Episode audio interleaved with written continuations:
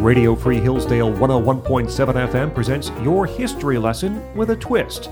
Your hosts Sarah and Chandler tell the unique story of Hillsdale College through little known facts on Wait, what happened? Hey, Chandler. Hey, Sarah. How are you? I'm great. How are you? Doing very well. So, being an RA in a dorm is, is really fun, and uh, I get to learn a lot about the different dorms on campus when we Hmm. have when we have RA events. So, but one that is really interesting and large, both in size and ego, is Simpson. Ah, yes. so, Simpson Dormitory is located directly behind the Searle Center and the Dow Center on Northwest Street. According to Arlan Gilbert, the dorm was built in 1966 and used to be known as the West Residence. This was changed in 1976 when it was dedicated in memory of a donor and college trustee, Robert Simpson.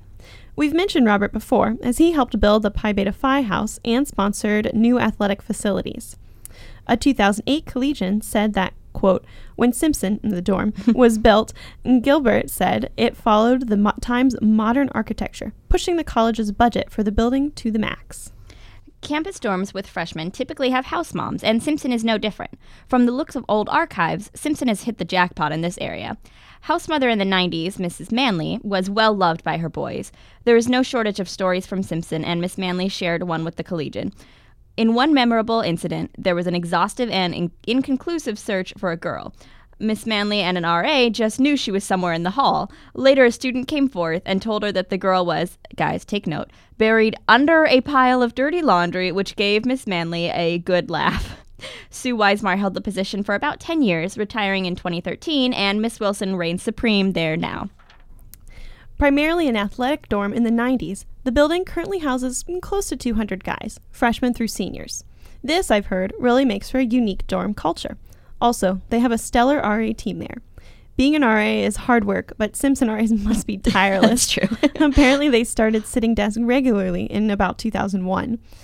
Uh, fun fact both the Dean of Men, Aaron Peterson, well, current Dean of Men, Aaron Peterson, and head counselor, Brock Lutz, were RAs there in the late 90s. Oh, Most recently, Hank Prim was the head RA there and could tell you stories for days about all the shenanigans that occurred. and because this is a dorm full of guys, what would the college experience be without a little, or in this case, a lot, of rivalry?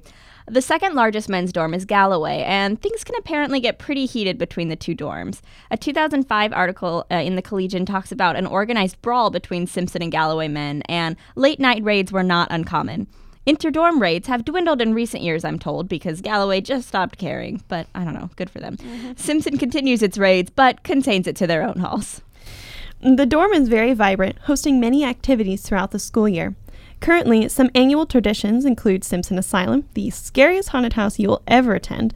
They are also the seven time champions of Homecoming Week, though they barely scraped by this year, almost getting beaten by a dorm of 14 girls. Whose dorm was that, Sarah? Hmm.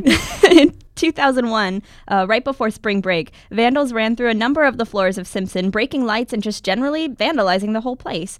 The deans leveled a $100 fine on every resident if the vandals wouldn't come forward. Dr. Arnn was asked to speak to the guys, and it was apparently pretty powerful. He got promises of respect from them and then said he would pay the fine for the guys and walked out, leaving everyone speechless.